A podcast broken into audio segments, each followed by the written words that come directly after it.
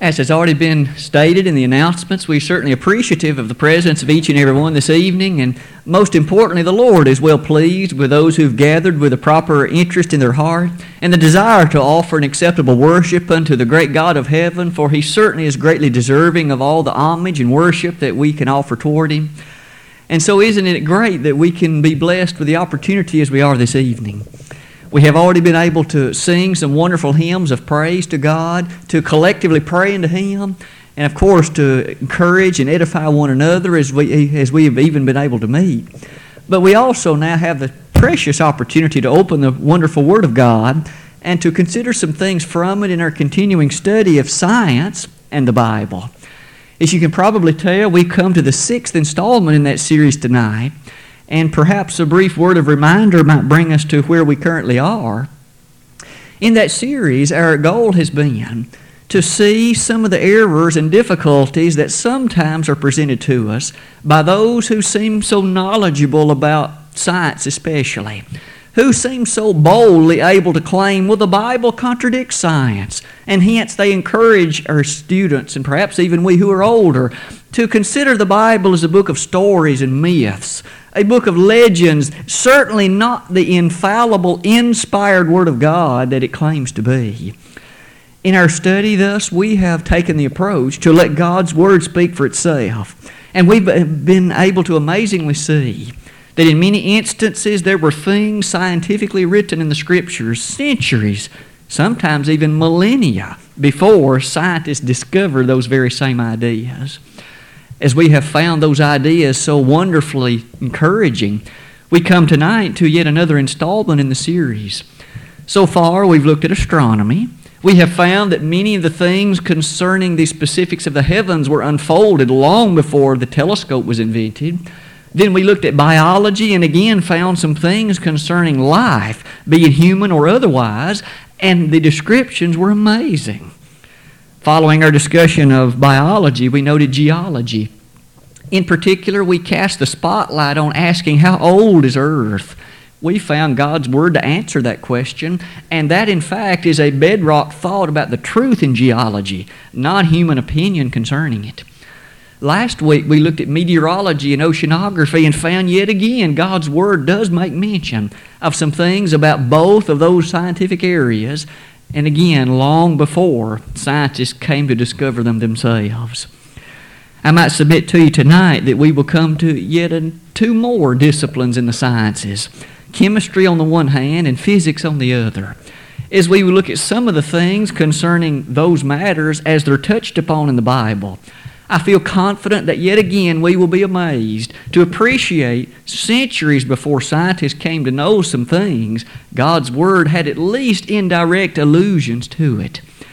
And so, without further ado, let's first of all consider some matters in chemistry. Let me be quick to say that tonight, as has been the case in the others, it is not my intent for it to be a chemistry class nor a physics class. The approach of a worship service to God wouldn't be a useful thing if that were what I attempted to preach. Our thought will be to simply ask what are some basics of chemistry, some thoughts in physics that it seems are found in the Word of God. To begin that discussion, let's start first of all with chemistry. First, what is chemistry? If you have taken that in college or in high school or perhaps otherwise, I hope that my definition will be a fitting one for what you remember. And if you haven't yet taken that subject, then I hope that it will prepare you, at least in a basic way, for what you will encounter when you do take a course like chemistry. Chemistry is a science that deals with the composition and the properties of substances.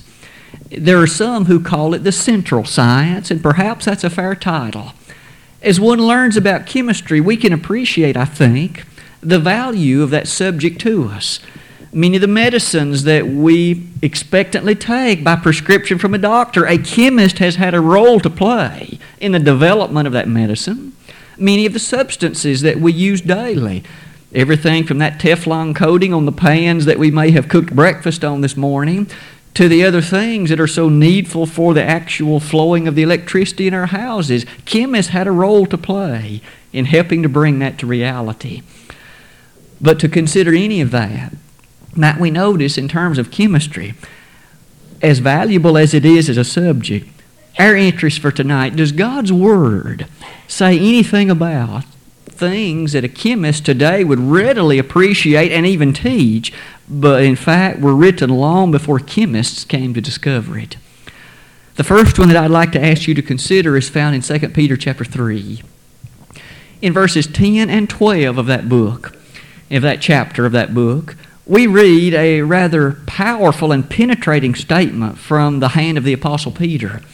In fact, Peter, as he makes a description of the coming day of God, that occasion in which the things will be consumed in a great fire on that latter day, this is the thing that Peter had in mind. He said, But the day of the Lord will come as a thief in the night, in which the heavens shall pass away with a great noise, and the elements shall melt with fervent heat.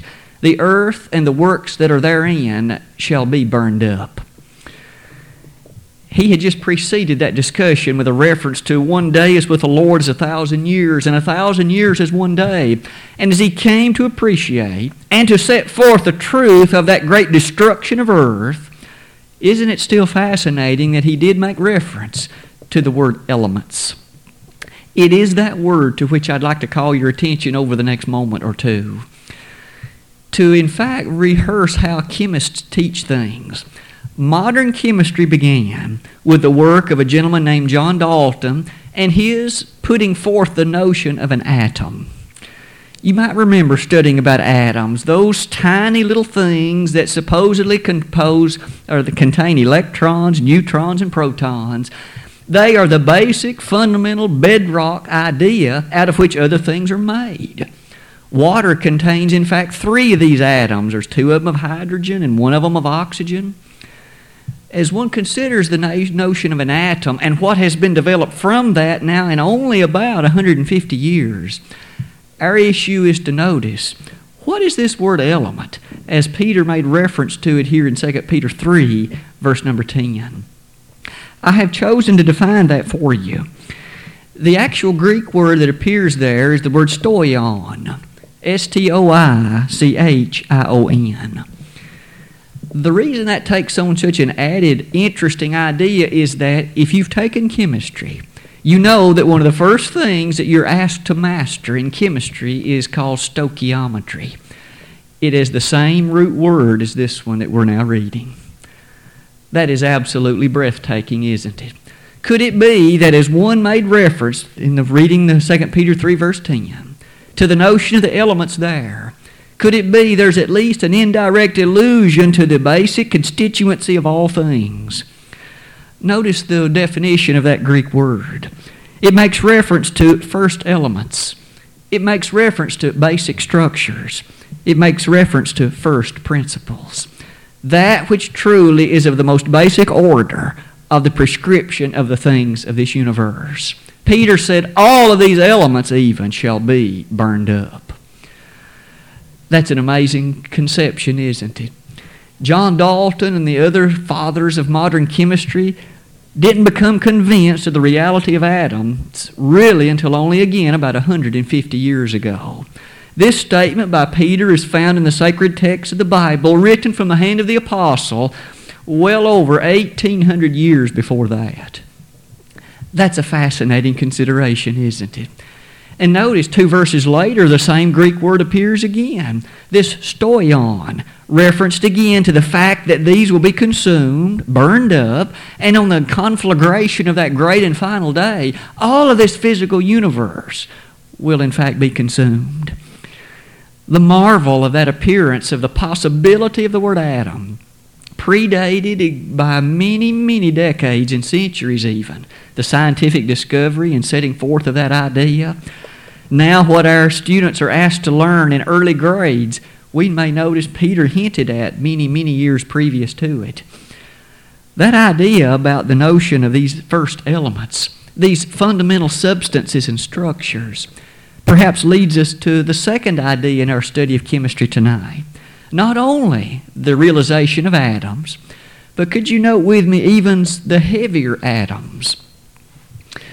It's somewhat interesting to notice that the modern presentation by scientists who subscribe to evolution is that the heavier elements were formed by various reactions and combinations of the lighter elements, such as elements like uranium and plutonium that are so heavy, in fact, were made from the simpler, lighter elements, but that process took literally millions and billions of years, so we are told. Here is where we need to uh, ask about what God's Word may have to say about even heavier elements. When we studied geology a couple of weeks ago, we came to see then that the timetable set forth in the Word of God relative to the creation of earth, relative to how old the earth is, is a timetable that stands firm and rigid and true as presented in the Holy Word of God. That same concept speaks volumes relative to these so called heavier elements.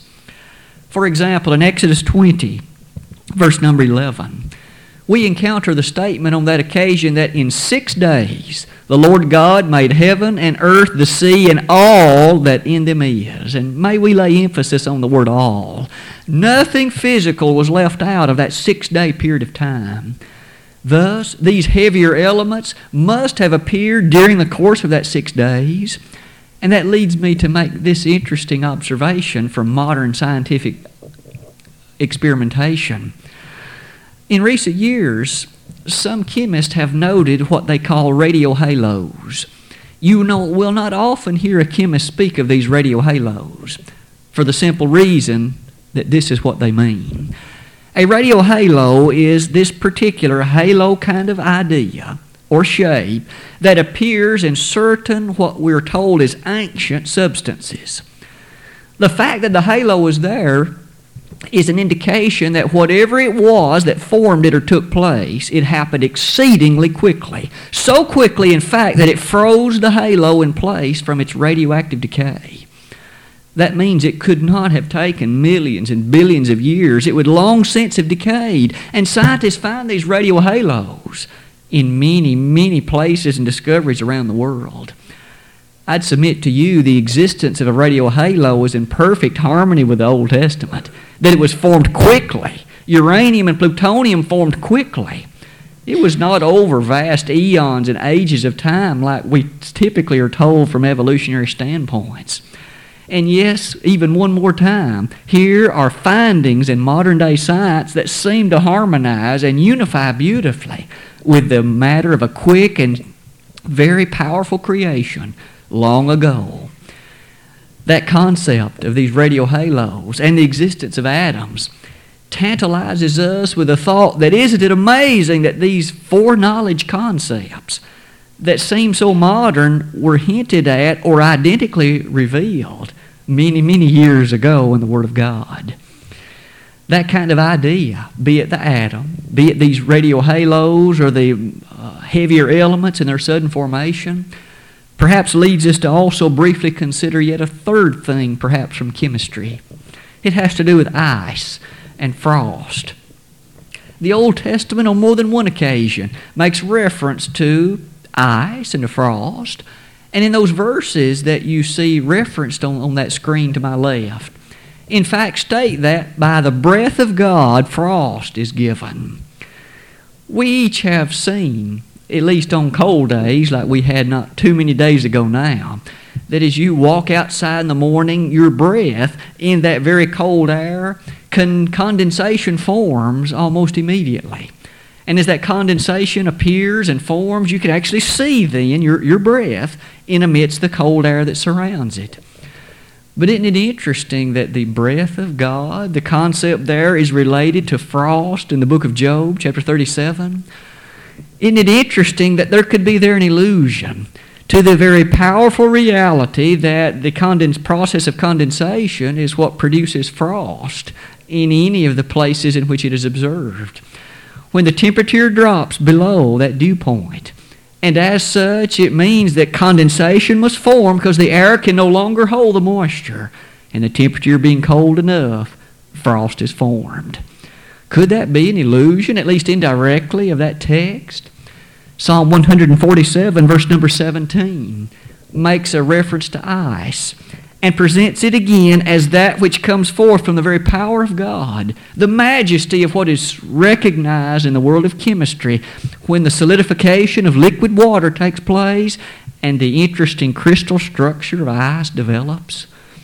Even today, we realize at times the damaging possibility of that, but on other times we appreciate the powerful aspect of it as well. Any of these three ways that we have seen, perhaps atoms, the consideration of the heavier elements formed quickly, and also the nature of ice or frost, are we not seeing at least hints of chemical foreknowledge in the Scriptures long before scientists came to themselves discover and know those things. I'd submit that's a remarkable consideration. This book has tremendous secrets in terms of things that God wrote by His Holy Spirit. And as we read that and appreciate it, we can see that scientists in their wisdom have sometimes come to appreciate that. And may you and I longingly desire to study and to learn more and more about the wonderful Word of God scientists would do well to let themselves be guided by the Scriptures. And even today, those who work in areas in biology, especially, things like that, when they will allow God's Word to guide and to properly form the limits of their research, they are wise individuals indeed. Tonight, though, not only chemistry, but might we also consider a few thoughts about physics? Certainly a subject somewhat near and dear to my heart inasmuch as I've had the privilege and opportunity to work in the area of physics for, for a little while. But as one considers some of the teachings, some of the things set forth in a typical physics class, maybe you've taken physics in high school or, or in college.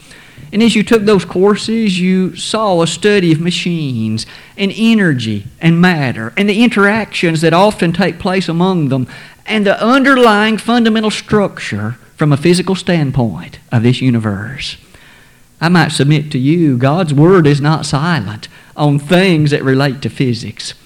And so, over the next few moments, let us take a journey in which we too can come to see just a few of the ideas in physics that are to be found in the Word of God. I listed, by way of definition, the things that I just pointed out, and it would also be entirely fair to say that we have all benefited greatly from physicists and their work over the years. That car that we drive, a physicist had a role to play in the development of the engine many, many decades ago, the invention of it. Physicists, of course, in their development and discovery of the principles that allow indoor heating and air conditioning. Engineers that put those things to practice. What does the Bible have to say about things that would relate to physics? I've chosen four of them tonight, and I would hope that these would be somewhat illuminating to us, especially as one turns his attention to this first one. Might we notice briefly about light and radiation?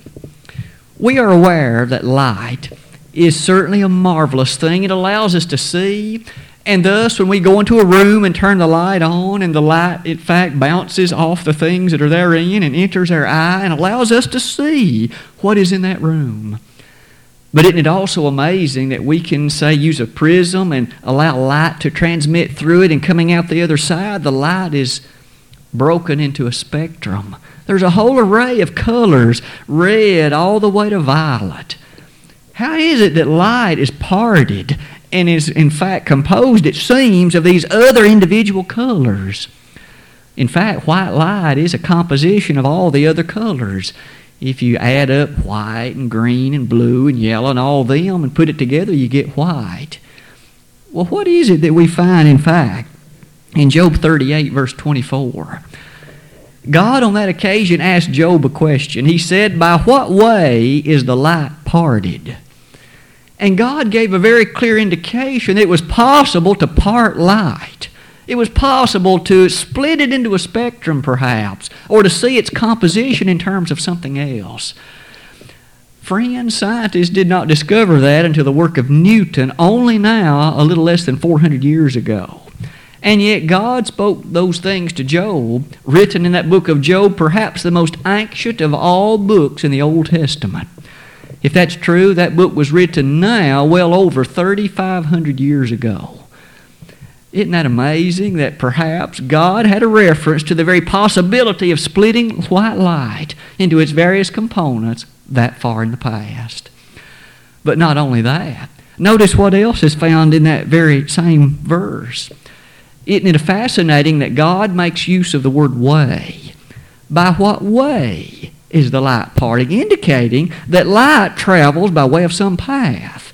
That there is, in fact, a path a message way, if you please, through which and along which light travels. That is interesting because now, as recently as only about 135 years ago, James Maxwell presented a theory, and idea about the electromagnetic radiation of light. It does travel along a way, it does travel along a path. And students who study physics are asked to learn about that and to be able to solve problems that deal with it the way along which light travels. I'd submit Job made mention of that, or God did to Job, millennia ago now. Perhaps we could also notice another thing that attaches to that from the same chapter. In Job 38, verse 7, God asks Job a question that has to do with the stars singing. The singing of the stars. You and I are well aware that you and I can hear sound as something takes place or as I'm speaking currently, the sound waves propagate through the air and your ear detects and you are able to understand that which I say. When we think about the singing of the stars, are they also, in fact, emitting something that's propagating through the air or through the interstellar space and coming to us? They are. It's that radiation, that light it can very well be said the stars are singing to us, and that's the very word that God used in Job 38, verse number 7. As one makes mention then of light and this issue of the radiation and the pathway along which it travels, let's turn our attention to another consideration as well. Not only that, but notice the issues concerning cause and effect. One of the most basic and in fact, one of the most fundamental presentations in any of the sciences, but it certainly seems appropriate to physics, is that of cause and effect. Not a scientist in the world, to my knowledge, would in fact present or experiment in any way that would call into question the law of cause and effect. Everything that is done scientifically is based upon an application of the law of cause and effect. One might ask, what is this law then if it's so important? It simply states this every material effect must have had an adequate antecedent cause. Now, think about that with me. Everything we observe had to come about by some particular appropriate cause. Things just do not happen. We are aware of that every day and really use it frequently and to our great benefit as we look at the world around us. For instance, as we look at our car, when we perhaps walk out in the morning and find that we have a flat tire, our first thought is not a fly rested on our car and thus made the tire flat. We know the weight of a fly is not sufficient to cause that. There may be a nail in the tire. There could be some other type of deformity on the rim. Something has happened that was adequate to produce the effect we see. Every scientist has great confidence in the law of cause and effect. Might I submit that that has great things to say about the nature of this universe in which we live? Let's apply that same principle. If this universe is, in fact, a tremendously great effect, and certainly it is, we peer into the heavens and see the myriad of stars, the amazing sun that offers us beautiful sunlight, and we see the things about us from day to day. Good question. Where did all of that come from? The law of cause and effect would have to say that it came about by some appropriate cause that could have brought it about. It did not just happen, cause and effect would say. But many scientists then out of the other side of their mouth will say, well, sometime a long time ago there was a big bang and it just happened. It can't be both ways. If cause and effect is in force, then it could not have just happened. And yet we observe about us that experiments are carried out, research is done, all based on the validity of the law of cause and effect. this universe didn't just happen. What was the cause that brought it about? Genesis 1, verse 1 says, In the beginning, God created the heaven and the earth. God was the first cause. He brought it about. He set things into motion and orchestrated this universe with the marvelous wonder that it exhibits. In Psalm 33, verse number 9, He spake and it was done. Notice the power behind that, that exclamatory statement. God spoke and it happened. In Hebrews 11, verse 3, by faith we understand that the worlds were framed by the Word of God, so that things which are seen were not made of things which do appear. We can see then that God brought these things into existence by speaking them as such. This interesting fact, then, of this second idea, the law of cause and effect, challenges us even in regard to Psalm 147, verse number 18. When one thinks about the hint of cause and effect that's presented in that verse, it has to do with weather systems. One could even ask the same series of questions concerning how did the weather systems first get started? Cold fronts and warm fronts and the snow and the other hot weather that sometimes comes our way. There had to be something initially that set all of that into motion. That text says that the God of heaven set all of that into motion.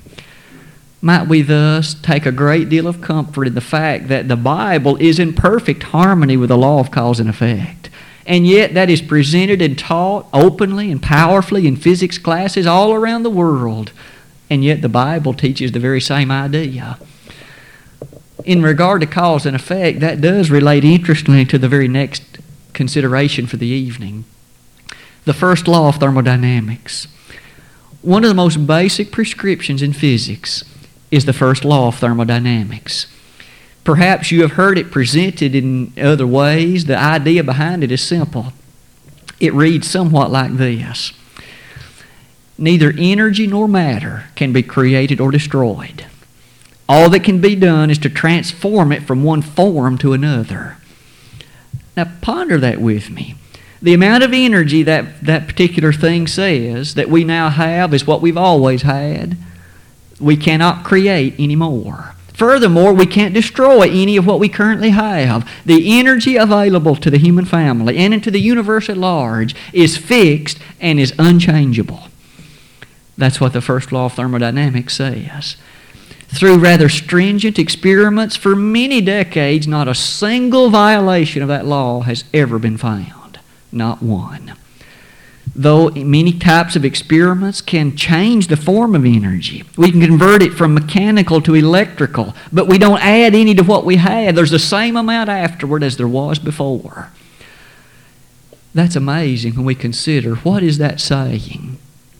The first law of thermodynamics. We can't create any more energy and we can't destroy any of it either. I wonder if things related to that might be found in the Bible. The first law of thermodynamics was not stated by any scientist until the middle part of the 19th century. That's less than 150 years ago now. I'd like to ask you to read a verse found from the book of Genesis, the very first book in all the Bible. In Genesis chapter 2, verse number 1, we find the following interesting statement Thus the heavens and the earth were finished, and all the host of them. In that opening chapter, we will remember that six days of creation were described, in which God brought forth various things such as light and the firmament and the dry land and the plant life and all the heavenly bodies, and then the life in the seas as well as the atmosphere, and finally, land animals and life on the land in day six, mankind as well. After summarizing all of that and detailing it, then this verse occurs. The heavens and the earth were finished, and all the host of them. What's so significant about that is the verb that Moses chose to use. You see, the language itself, the verbs that are used have great meaning in terms of they identify points in time. For example, if I were to say, Yesterday I went to the store, that identifies an action that took place then but is not taking place now. If, on the other hand, I were to say, I am going to the store or I have gone to the store, Notice that it allows action to continue to be taking place. The actual Hebrew verb that Moses used identifies an action that Paul, in fact, ceased and stopped at the point of the ending of the creation. In other words, there was no longer any creative activity at the time of Genesis 2, verse 1. The creative events were punctiliar in time, to borrow the words that the Hebrew often uses, and it stopped. It was not a continuous action verb. That's significant. That means that that creation stopped when God finished it, and whatever energy was instilled within this universe, it has remained so. Man can't create any more of that. And what's more, he can't destroy any of what God put within it either. In fact, might I submit that there are some other verses that seem to relate to that idea of the destructiveness and man's inability to do that. I've listed them for your consideration. In Nehemiah 9, verse 6, we notice that after the days of the Babylonian captivity, on that occasion, God spoke to Nehemiah and made reference to the fact that it is He, the God of heaven, who not only fashioned the earth and the sea and the sky and all things therein, but He goes on to say, and preservest them all. Note the verb, preservest. The idea behind that Greek word is to maintain, to sustain. He upholds all things that may well be an indication of the fact that man cannot destroy or remove any of that essential energy that, in fact, is found within the universe itself. But not only Nehemiah. Notice also in Hebrews 1, verse number 3. Here, the Hebrew writer, in making reference to the power of the Son, that is S O N, Christ Jesus, he said, God, who at sundry times and in divers manners spake in time past unto the fathers by the prophets, hath in these last days spoken to us by his Son, whom he hath appointed heir of all things. And now note verse 3 By whom also he made the worlds, and upholdeth all things by the word of his power. There's a word, upholdeth, meaning that Christ Jesus is the sustainer of all the matters concerning this physical universe with respect to the laws put in place, that's an amazing conception. If the Lord is sustaining it, then it stands to reason that man can't destroy any of it. He cannot take away any of the energy. He can't cause it to cease to be. That only harmonizes, it seems, with Isaiah 40, verse 26. There, the writer Isaiah said, None of what God has fashioned will fail. It faileth not. That's strong language, isn't it? It's true that some things that man may fashion, we may build a bridge or a building and a tornado may wipe that out. But what God has fashioned concerning the basic rudimentary structure concerning matter and energy, man cannot remove it. He can't destroy any of it. Perhaps one final text in Ecclesiastes 3:14 which rings the same refrain. When we've looked then at Genesis 2 verse 1, the fact that the creation ended, meaning we cannot create anything more, and these other verses that indicate we can't remove any of the energy or matter God has made, that seems to ring boldly with the first law of thermodynamics. With that consideration of the first law of thermodynamics, I might ask you to consider the words that I have defined as it relates to those verses I just listed.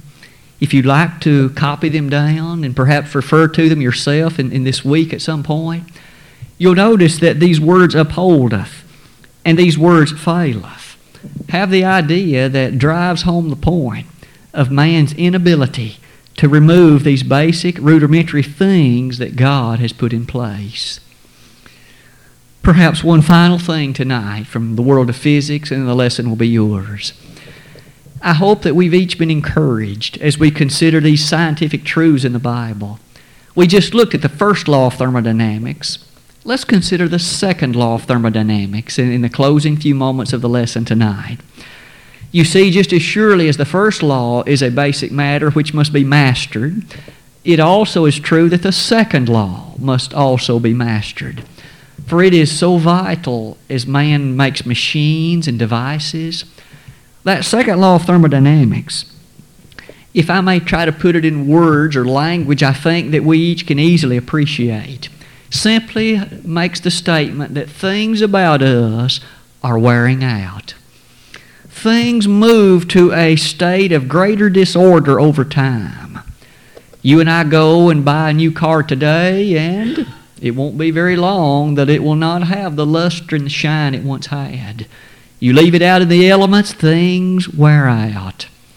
You build a brand new house, and it isn't long until it will begin to show its age. And we each know physically from the perspective of the body that for those of us that are older, we aren't 20 anymore. We aren't 10 anymore. Age takes its toll on the body. We can't do what we once could. Things wear out. In a nutshell, that is one critical element of the second law of thermodynamics. But may I submit to you, not only as it relates to the kinds of things I've referenced, it also relates to the universe as a whole. The universe is wearing out. It's as though there was a time at some point in the past when the clock was fully wound up, and it's been winding down ever since. You see, the universe is not tending toward higher and higher stages of order. It's wearing out, not the opposite. I wonder, does God's Word have anything to say about this wearing out of things? It was read tonight in the lesson text. Let's revisit the 102nd Psalm, verse 26. And notice the interesting statement there made by the psalmist so long ago. Psalm 102. I'll begin reading in verse 25. Of old hast thou laid the foundation of the earth, and the heavens are the work of thy hands. They shall perish, but thou shalt endure. Yea, all of them shall wax old like a garment. As a vesture shalt thou change them, and they shall be changed. Of specific interest to us is that fact that he says, specifically in verse 26, they shall perish, but what's more, they shall wax old as doth a garment. Now he uses the analogy to it to a garment. When he's referring to they, notice it's the heavens. This material universe is wearing out. The psalmist said that it is. And today, science affirms that it is. But isn't it amazing? It was in the Bible that long ago, written fully thousands of years before scientists ever wrote the second law of thermodynamics. It's wearing out.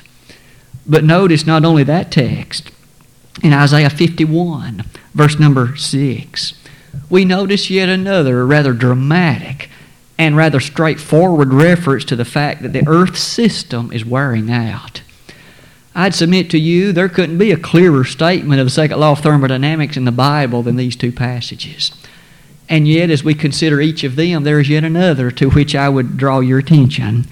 In Hebrews 1, verse number 11, in the very heart of the New Testament. As the Hebrew writer, in fact, made reference to this, I'd like to ask you to read that verse with me, especially since we've just now written, read the one from the Psalms. In Hebrews 1, beginning in verse number 10. And thou, Lord, in the beginning hast laid the foundation of the earth, and the heavens are the works of thy hands. They shall perish, but thou remainest, and they all shall wax old as doth a garment. And as a vesture shalt thou fold them up, and they shall be changed. But thou art the same, and thy years shall not fail there, the Greek word that is translated to wax old, literally, in fact, means to make or become old. The heavens that you and I look at, it may look so pristine and unchanging, but friend, it's wearing out like a garment. We may go up here to a store in Cookeville and buy a brand new shirt or a brand new tie. Left alone, that garment's wearing out. Over time, it will not have the appearance it once did. The same thing, the Bible says, is happening to this universe. It's wearing out. That alone, again, is a perfect statement of the second law of thermodynamics. What our students are thus asked to learn in school was written in a very powerful fashion in the Scriptures centuries and centuries ago. I might submit that when we study things like that in the Bible, it should give us a greater assurance and a greater confidence in the fact that man did not write this book. The Holy Spirit penned it. He provided it. He made it available. And when we study and learn and read it, we can find nuggets of truth, even scientific in character, that will challenge us even today to appreciate that, in fact, man couldn't have written it. There was not a person alive who knew about anything called the second law of thermodynamics at the time this book was written, but yet the truths of that law are found in it. I've selected just a few references from chemistry and physics tonight, hopeful that they have been encouraging and edifying to us to contemplate the marvelous wonder of the book that we study. As we conclude the lesson tonight, I might submit that whether it, whether it be chemistry and the notion of atoms, or physics and the laws of thermodynamics, considerations of their truth are even found in the Bible. Tonight, our interest, of course, for the time being, is to ask Have you humbled your life and bowed before the one who put these laws in place? He is the overruling power behind all things. This universe is merely an expression of the orderliness of His way and the structural underpinnings of what God would have us to appreciate concerning His greatness. Have you relinquished control of your life to Him? If you have not, let tonight be that night. Jesus, in fact, when He was dispatched from heaven to come to this low land of sin and of sorrow, and to put in place a plan whereby sinful humanity could be saved we read these words in John 8 24 Except ye believe that I am He, ye shall die in your sins. It is too horrible to contemplate dying in sin. Jesus shed His blood that those sins could be forgiven and cleansed. Belief alone, though, is not enough. One must also repent of those sins, Luke 13 3. To repent means to change one's mind toward with the intent to lead toward a different action with respect to them. Furthermore, one must confess the sweet name of Jesus as the Son of God and then to be baptized for the remission of sins. If you need to have that accomplished in your life, why not tonight? Today, indeed, is the day of salvation, 2 Corinthians 6, verse 2. But furthermore, if you have become a Christian at one former day and you have lived for a while tasting the goodness of God's glory, Hebrews 6, verse 4, but you have long since begun to live disgracefully, shamefully, if you please, no longer being the bright and shining beacon of goodness for God. Realize the Lord is waiting for you to return to His side. He hasn't given up on you. Don't give up on Him. Come back to your first love. Let us pray on your behalf that God will forgive you of those things. You need to believe that He will and repent of them, of course. And as you confess them, He has promised to forgive we could pray tonight that that would be accomplished. And if that needs to be done, don't delay, but let us know that if you would, even now while together we stand and while we sing.